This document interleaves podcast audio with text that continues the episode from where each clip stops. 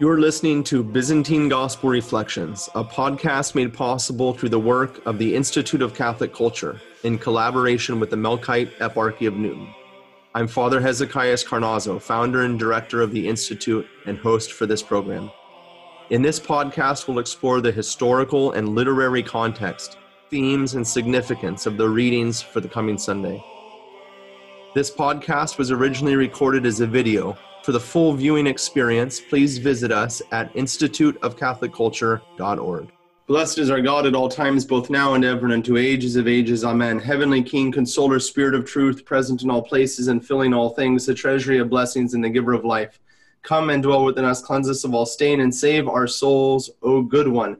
Welcome back to all of our participants here for our, our Byzantine lectionary reflection for the eighth Sunday after Pentecost with the theme of, of Christ who acts through us, continuing on the theme we've been following really since Pentecost and even before, but primarily since Pentecost, in this time in which we're living in the bright light of the gift of the Holy Spirit, in this kind of apostolic age in which we re- recall what took place in the lives of the apostles and then now is applied to our life as a church, and then placing that in uh, maybe in a broader context of the unity which we find in Christ and that there shouldn't be divisions within our community. Although there were divisions, even in the early church, problems that the church faced, we face similar problem, problems today, and we ought to be on, on guard against those problems because the church has been dealing with it for 2,000 years. So it's nothing new that we have, say, factions in the church. We're going to see this very clearly in the epistle that we read today. There are factions, there are, there are groups, huh?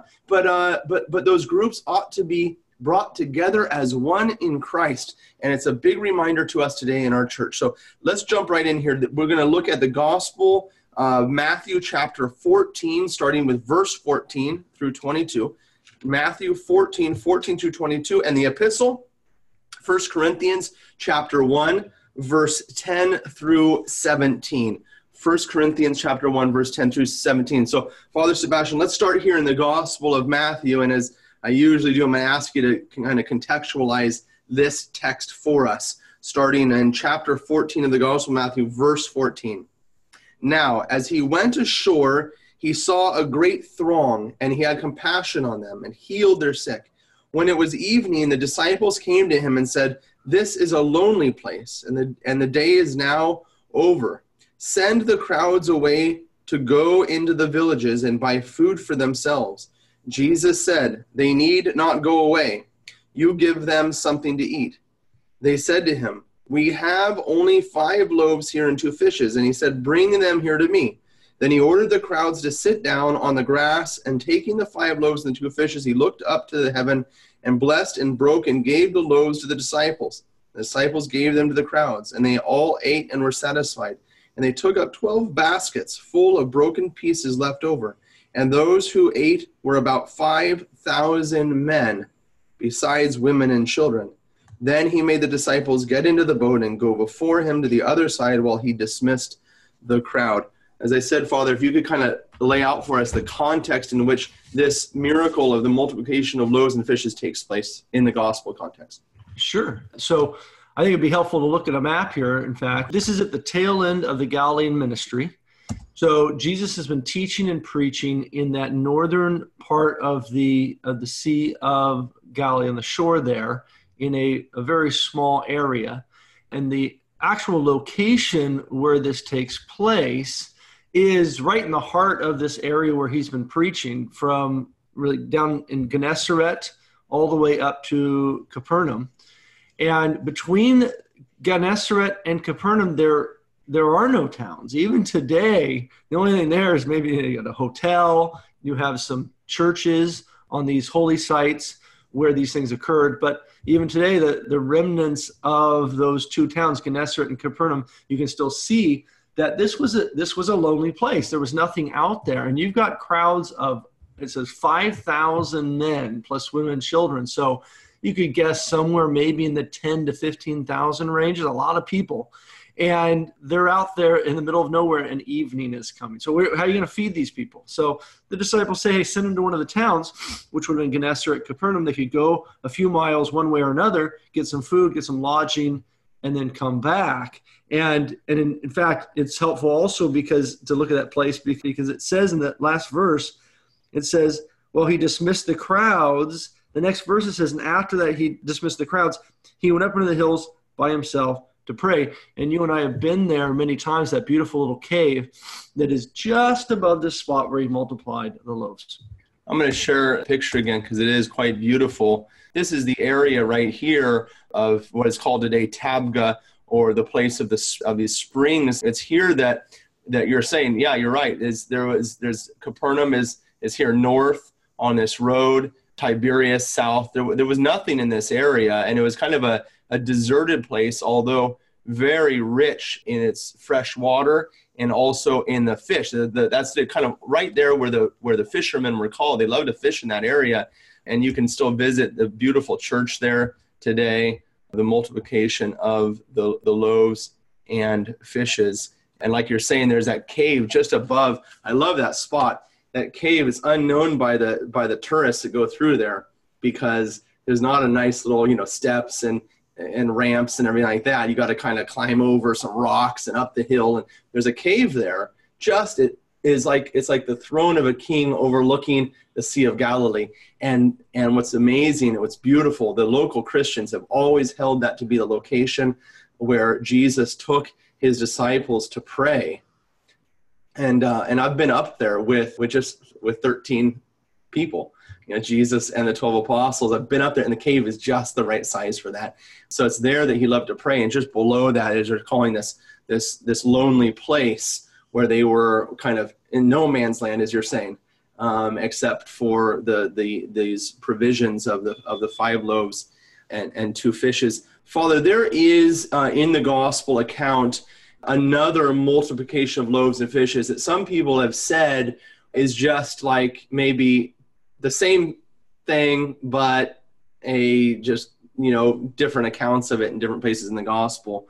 But it, but it first, what's the difference between the two times when Jesus multiplies the loaves and fishes? There are some differences in the account.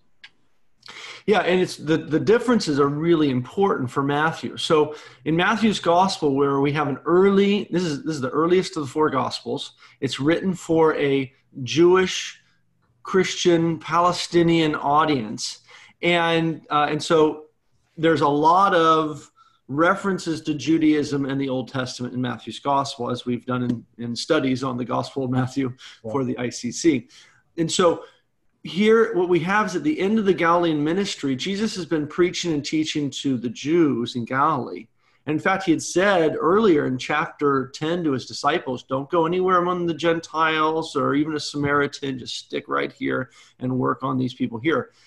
So early in Jesus' ministry, as he's teaching and preaching, he's working primarily among the Jews, and he's teaching his disciples to do that first as well.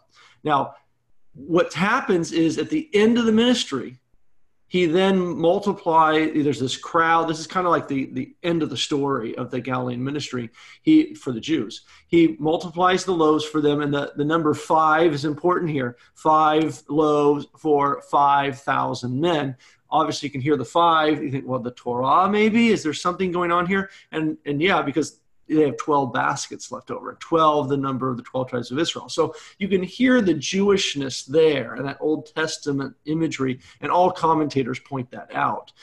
But the next multiplication story is going to be after this when jesus then will leave this region. He goes off for a little vacation with his disciples to lebanon they go to the beach over in lebanon they go to that region that coastal area way off in gentile land and, and now he shows his disciples with the conversation with the Syrophoenician woman or the Canaanite woman who's begging for her daughter to be healed, he shows that, that the ministry is also for the Gentiles. That he was that they must start teach and preach among the Jews, like Jesus did. But then once they've exhausted that, they are to then move out into the Gentile region, which will be their work until his second coming. And so that's why John, uh, Matthew's gospel concludes with Jesus telling his disciples to now go out and baptize all nations. So early on in the ministry, he teaches and preaches among the Jews, but then at the tail end of his ministry, he he then shows the disciples that the Gentiles are going to come into the kingdom of God through faith. And that's why that woman, he says, Great is your faith. He heals her daughter, and then he comes back down on the on the other side of the Sea of Galilee, on the on the Galilee of the Gentiles, on the east side, where he had not too far from where those swine had gone into the into the lake. And there he multiplies seven loaves for 4,000. And if anyone knows biblical imagery and numbers from the Old Testament, this is a reference here in the New Testament to the Gentiles. And so the multiplication of loaves here for the Jews and then the multiplication for the Gentiles. And Matthew preserves those two multiplication stories, in, and they're in two different locations on the Sea of Galilee and at two different moments in the, in the ministry. And he shows that on purpose and he, he highlights the distinction of those two things uh, the two multiplications in the next chapter uh, after that second one. That's in chapter 16 as well. So there are two different multiplications, have two different purposes. They're related, showing that Jesus' ministry is for the Jews and the Gentiles, for all people, but there's an order of operations. We'll see the apostles doing that in Acts, preach in Jerusalem, then Judea, then to Samaria, then to the ends of the earth. And so this is part of Jesus' teaching and preparing of these disciples for the job that is before them. You know, I'm glad you, you, you kind of end your comments there with, with this is a preparation for the for the disciples, for the apostles to go out and and bring the good news, which Jesus is in some sense planted the seed. We're going to pick this up in the epistle, in which we we learn of the ministry of the apostles, uh, which say is it maybe is is best shown here in this gospel text in which in which it's the apostles that find the the, the boy and and it's the apostles to go out and serve but it is christ who multiplies the loaves and fishes.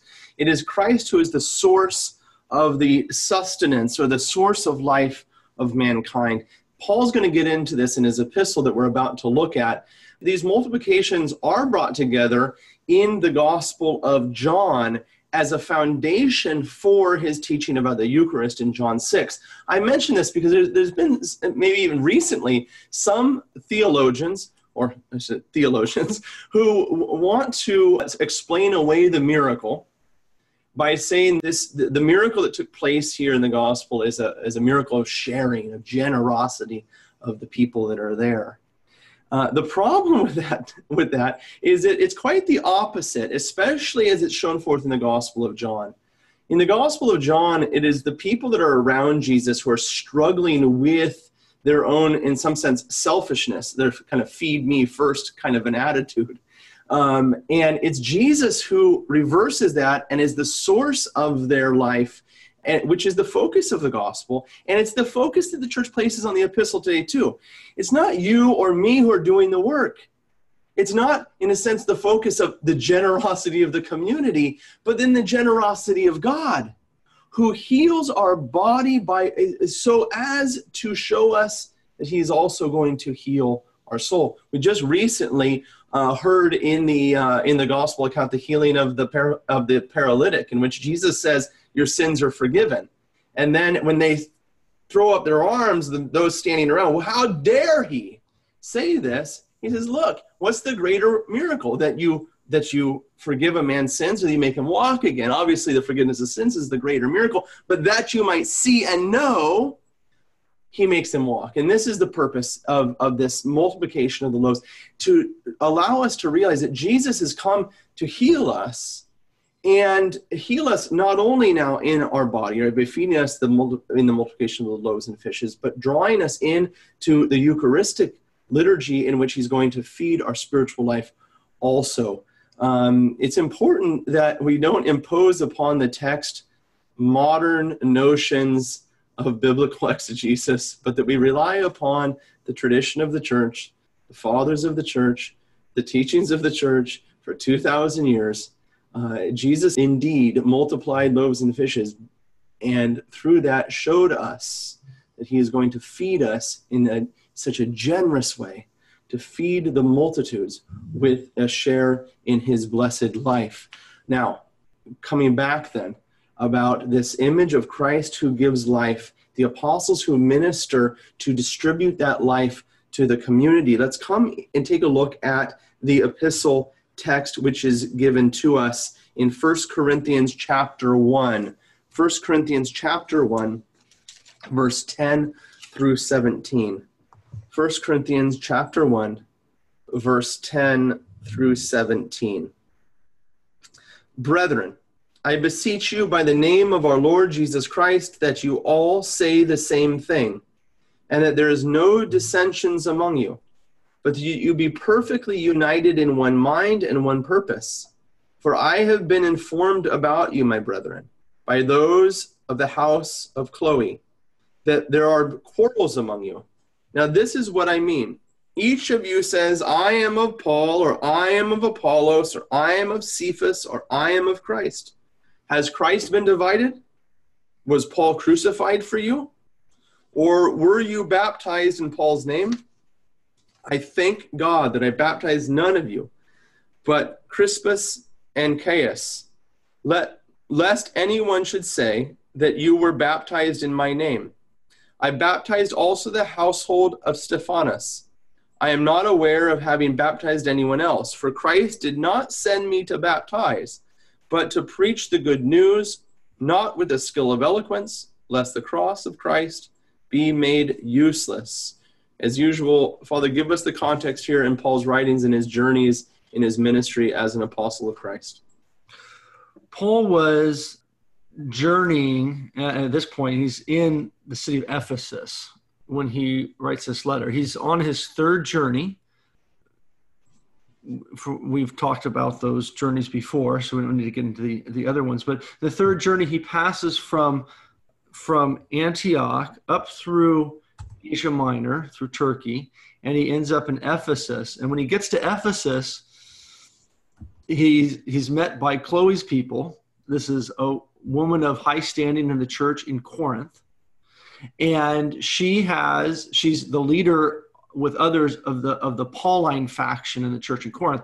Paul founded the church in Corinth, but in his absence, there are other individuals who have moved into the region and have started to divide the church with different teachings that Paul did not teach them. And so the church is now divided in different groups and they're identifying themselves as well i'm with paul well i'm with Kepha, with peter i'm with apollos or well i'm with christ and and so paul has to write a letter back to the church in corinth to try and heal some of these divisions and to let them know that he's coming he's on his way he's in ephesus which is just across the the sea there and he'll be going up into Macedonia first and then coming down through Macedonia to Greece. And so it's going to be a little while for Paul, a few more months before he arrives, but he wrote this letter back to them to to get along.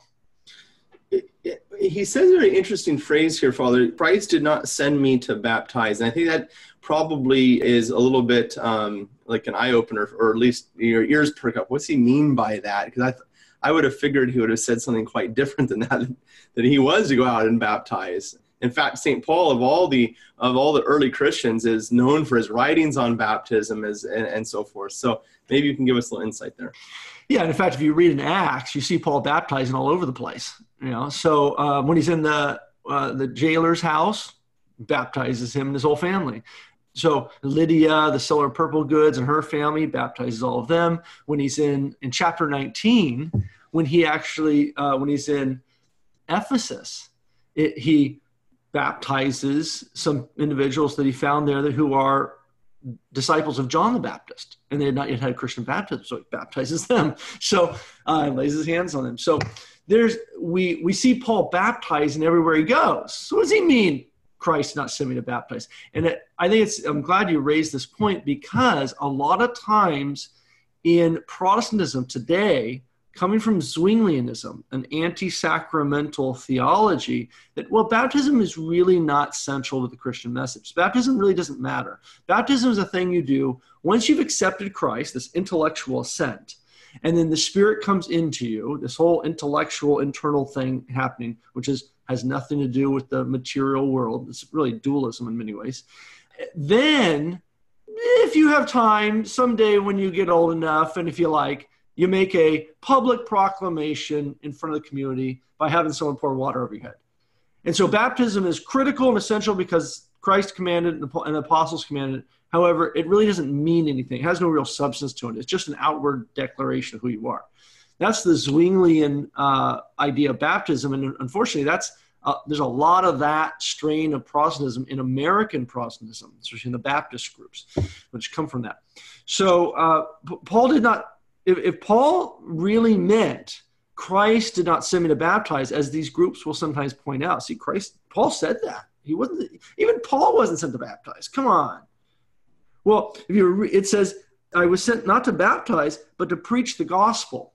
And what he's talking about there is an order of operations. If Paul was not sent to baptize, as we already mentioned, we got major problems because Paul's baptizing people everywhere he goes. So Paul's contradicting the will of God knowingly. And he baptized the whole house of Stephanas, he says. Paul, what were you doing baptizing their house if you weren't sent? So he's talking on order of operations. This is a Semitic way of speaking. I was not sent to baptize, but to preach the gospel to translate that Semitic style of speaking into Indo-European speaking, into Greek or into English, would be Christ did not send me to, to baptize, but first and foremost to preach the gospel. And because if, if he doesn't preach the gospel, then there's no one to baptize. So the preaching of the gospel is what, what produces the fruit of individuals who are repentant now and want to be baptized and enter into the body of Christ. But for Paul, uh, as you mentioned, if there's any any New Testament author that emphasizes the re, the sacramental reality that of baptism and what happens in it, it's Paul. So you you bring up this preaching uh, business as his primary um, mission that is given to him or at least uh, first in order of time as far as you know he's got to do this first as a as his primary mission. But then he ends up with this strange phrase in the epistle a strange line in which he says not with the skill of eloquence right? Christ not sent me to baptize but to preach the good news not with the skill of eloquence lest the cross of christ be made useless. I love this because this sentence because this is one of those things that we just say in the epistle and they're like we move on to the Alleluia verses, right? Like let's move on because it doesn't really make a whole lot of sense to us. So maybe you could help us a little bit in, especially in this kind of Semitic way of talking that you're you're mentioning, where he says, "Not with the skill of eloquence, lest the cross, the, lest the cross of Christ be made useless." So Paul, before he arrived in Corinth, before he founded that church, had been in Athens. And we all know that story. When he was in Athens, he's walking around waiting for Timothy and Silas to arrive. They're, they're running a little late. And, and he, he walks around, he sees all these temples, and he sees one to the unknown God. And so he begins to preach, and they, they take him to the Areopagus, this you know, open area where they can all listen to him preach. And so he's preaching to probably thousands of people there all of a sudden. And so um, and Paul is trained in rhetoric and philosophy. He's from Tarsus. There, there are a number of cities in Asia Minor in that area that are known for their schools of philosophy and rhetoric. Two of the most important are Corinth and Tarsus. And so, and these are also Roman colonies. So Paul grew up in a city that is very similar to Corinth as far as its Greek background and mm-hmm. its its status in the Roman Empire. It was known for its schools of philosophy and schools of rhetoric. So Paul knows this stuff. He knows how to speak the philosophical language of the Greeks. He knows how to use the rhetorical devices and, and language of, of the Greeks. But he decided when he went from Athens to Corinth, which was not very far, he was right there, just, you know. Uh, so when he got there, he decided that after his experience at the Areopagus, that he would simply preach Christ and him crucified and of course risen from the dead because of a dualistic problem there. They were these these Corinthians there would have had an issue with with the the actual body of Jesus, that if he died, that he'd been raised from the dead, and a number of the issues you see Paul get into in this epistle. And so, what Paul has to do when he comes there is preach the gospel in a very simple way, focusing on the death and resurrection of Christ, which is a major theme of this epistle. And he does this, though using rhetoric and philosophy have been really helpful here, he avoids it. And the reason why he says, is because he wanted the, the gospel to be heard by them, the, the foundation layer, Not that he doesn't want to use philosophy and rhetoric, which he actually does in this epistle. This epistle is loaded with philosophy and rhetoric. But it's secondary, just like as you mentioned, the baptism to the preaching of the gospel. He wanted their knowledge and acceptance of Christ not to rest on philosophy or rhetoric. And the reason is, and he says this in, in we can look at this in chapter 2, he says, When I came to you, brethren, I did not come proclaiming to you the testimony of God, the gospel, and lofty words of wisdom. So fancy talking and philosophy. For I decided to know nothing among you except Jesus Christ and Him crucified. And I was with you in weakness and in much fear and trembling that my speech, this is verse 4, and my message were not in plausible words of wisdom, but in the demonstrations of the Spirit and power.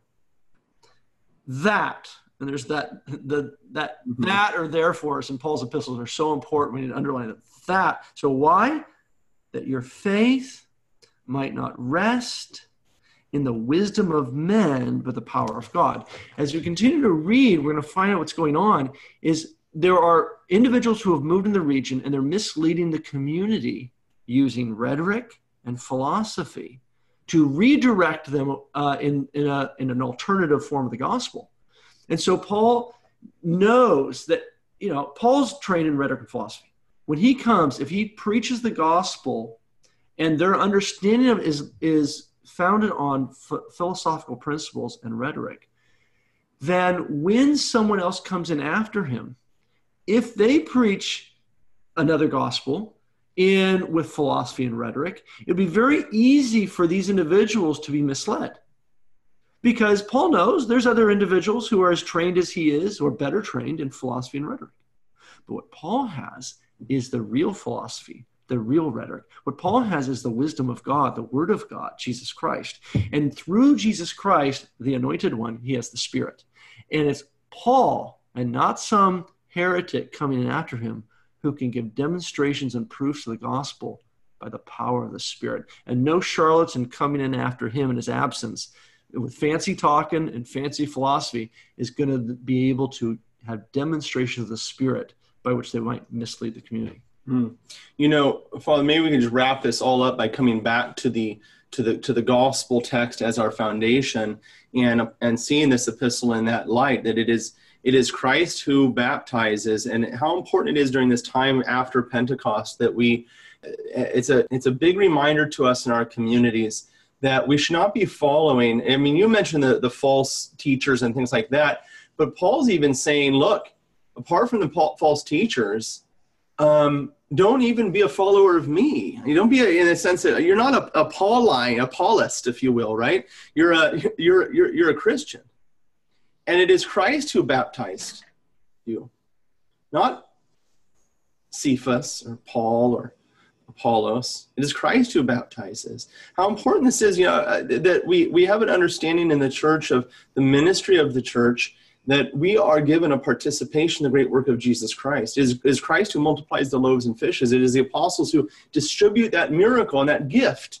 And uh, not that they are not true participants, not that we're not true and authentic participants. And this is the beauty of it. It's no longer I who live, but it's Christ who lives in me it's a big reminder to our communities that you know you love your priest you don't love your priest. You know they liked paul they didn't like paul. It doesn't really it, that's not the point. It is christ who has made himself present in us and through us. But when we go to holy confession in the church it is it is to christ that we confess our sins. When we're healed in the church it is christ who brings that that healing. It is and as i said it is christ who raises us from the dead in holy baptism. It is christ who stands at the altar to give us uh, give us a communion in his body and in his blood. And all of us now who are baptized into him have been made one with him. How important that is as we look in our communities and the different factions. First of all, there's the faction that likes Father, and there's the faction that doesn't like Father, right? But then there's the there's the Syrian table and the Palestinian table and the uh, the, or the Ukrainian group in the corner, the American, as I call in my parish, the American quarter in the hall, right? So they got their, like in Jerusalem, you know, it's the, the, uh, the, the, the, it's the American quarter or the, or, you know, the, or the Iraqis that sit together. God bless them. They want to, they want to live together and be friends. And that's beautiful. That's beautiful. But we also have to see in one another, not just, you know, as St. Paul is saying, you know, you're a follower of this person, you're a follower of this person, you have this particular pious devotion, or you're this. No, no, no we are Christians in Christ, and therefore we, we serve one another in Christ. Regardless of where we're from, our skin color, or our background, we serve one another in Christ in love. And we come to the ministry of the church given to us at the hands of the priest and realize it is Christ with all of the weaknesses and, and so forth of the priest himself. It is Christ who comes to us, and therefore is Christ that we bow down to worship. To him be glory both now and ever, and unto ages of ages. Amen. Thank you for joining us for the Institute of Catholic Culture's Byzantine Gospel Reflections podcast. The Institute of Catholic Culture is an adult catechetical organization dedicated to the re evangelization of our society through educational and cultural programs offered to the public at no charge. I invite you to explore all we have to offer, including over 900 hours of on demand catechetical opportunities, and sign up for our upcoming events by visiting instituteofcatholicculture.org.